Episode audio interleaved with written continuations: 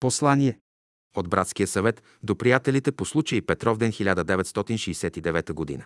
Изкуството да живеем с Бога. До сега нищо не сте искали. В Мое име. Искайте и ще ви бъде. Йоанн 16. 24. Има едно свещено изкуство, което се е изучавало в духовните школи на всички времена. Изкуството да живеем с Бога. Това е път, в който човек развива вложените в душата му сили, дарби и способности. В този път се изработва характер, изгражда се мироглед.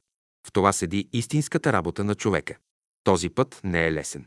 Защото човек, като работи върху себе си, работи и върху минали поколения и изправя много техни погрешки. Изкуството да живеем с Бога се изучава в школата на учителя. Животът с Бога е неизчерпаемо богатство за душата. В него тя расте, развива се, придобива знание и принася плод. Истинското виждане е виждане на Бога. Истинското знание е знание за Бога. Човека, който живее с Бога, ще го познаете по делата му.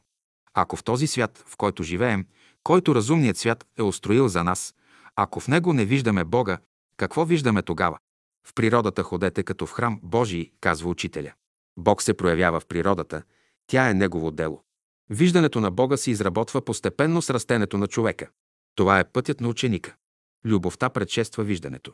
Трябва търпение, постоянство, учене и работа, за да постигне човек онази чистота, необходима, за да вижда Бога.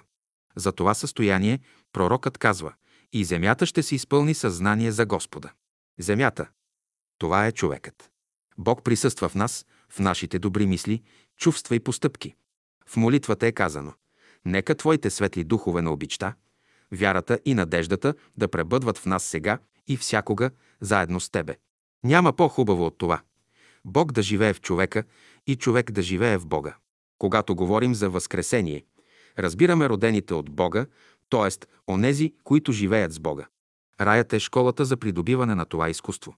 Всички блага идат от Бога. Ако ти в изгрева на слънцето, в разцъфтяването на цветята, в течението на водите, в отношенията между хората, виждаш присъствието на Бога, това е правилно виждане. Човек не е затворен само в тази форма, която виждаме. Той има една духовна природа, която прониква далеч в всемира. Пространството винаги ще остане загадка за човека. То не е просто еднородно, както са го представили някога. Днес се говори за сложно пространство. Огънато пространство, с което искат да кажат, че напрежението в него се мени, силите се сменят, следователно мени се и съдържанието му. Има живот това пространство. Затова мистикът говори за живо пространство, пространство изпълнено смисъл, чувство, воля, разумност. В това пространство човек е фокус на сили. Тъй той е свързан с големия живот и може да го изучава чрез себе си и да го познава неограничено. Много явления в живота, с които се засрещаме всеки ден, ако и обикновени, са необяснени. Какво нещо са органическите форми, на какъв живот, те са проекция, какви идеи са вложени в тях, какви превръщания стават в живото пространство, докато дойде светлината в нашия свят и създаде тези форми. Това са въпроси, на които бъдещата наука ще даде отговор. Гледате едно растение, да кажем дъб. Каква е идеята в тази форма? Откъде се подхранва тя? Коя е причината да се яви в нашия свят? Може би дъбът е свързан с един далечен свят в космоса и поради него съществува тук. Човешката душа има сетива, чрез които може да изследва тези явления, тези далечни връзки и зависимости. Това е предверието на духовния свят, към който и съвременната наука се приближава. Ние не живеем в затворен свят. Пътища към космоса има и те са естествени, природата ги е осигурила. Но тези пътища са духовни, не са физически. Човек няма да преодолее времето и пространството с физическото си тяло. Той има друга природа, друго естество, но за да се развие то, нужни са учене, работа върху себе си, време и най-важното – учител, който да го ръководи. Тогава човек ще може да разреши тези проблеми. Не може ограниченото да преодолее безграничното, нито временното да обхване и овладее вечното. В природата съществуват сложни движения, те не могат да бъдат обхванати от обикновените, елементарни представи за движение, посока, скорост. Това са многоизмерни движения, за които човек още не може да намери думи да ги изкаже. Невидимите светове проникват във видимите и видимите светове преминават в невидими. Става взаимно проникване и превръщане, извършва се дълбокото и скрито творчество в природата. Безброй мисли летят в пространството от близки и далечни светове. Те идат от неизброимите светове на Всемира, където живеят любящи и разумни същества. Те ги изпращат.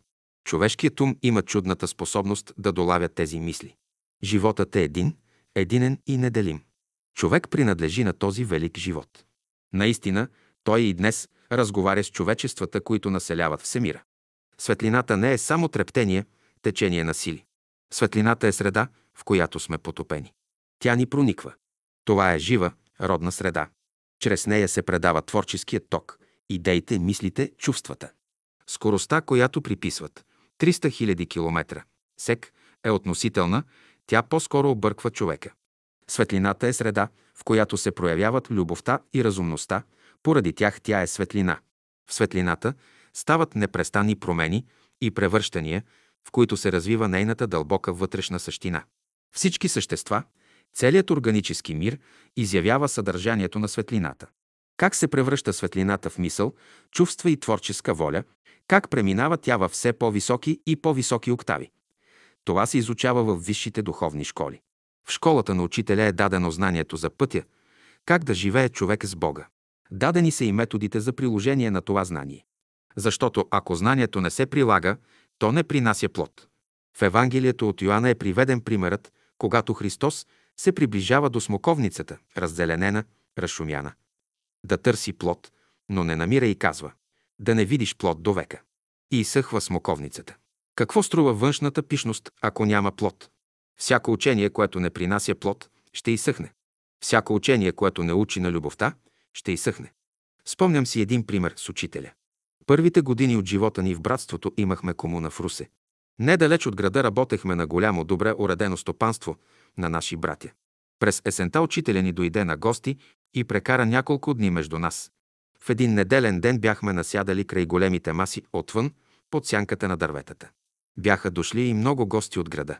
Всички искаха да чуят нещо от учителя. Но случи се на трапезата брат от града, учен, начетен с теософска и окултна литература. Той искаше да покаже своето знание, да направи впечатление, най-вече на учителя. Той говореше сладкодумно.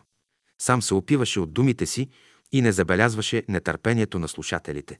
Развиваше теории, учения, разясняваше закони, тълкуваше писанията, цитираше автори. И не спираше. От него никой не можеше да вземе думата. Искаше на всяка цена да изтръгне похвала, одобрение от учителя. И след някоя дълбока мисъл тържествуващо се оглеждаше наоколо. По едно време се позакашля, спря се за малко да си поеме въздух. На масата имаше панери с избрани плодове – грозде, ябълки, круши, дюли. Учителя присегна, взе от панера две големи дюли, сложи ги пред себе си и каза – като си толкова учен, кажи, колко тежи всяка от тези дюли? Братът остана с отворени уста. Такива дълбоки въпроси засегна, а учителя такава проста задача му дава.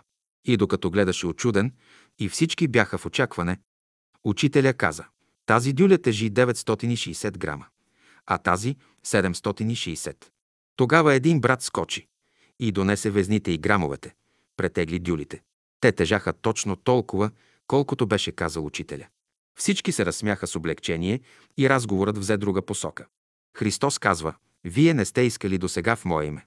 Искайте и ще ви бъде. Искайте в името на любовта и ще ви бъде.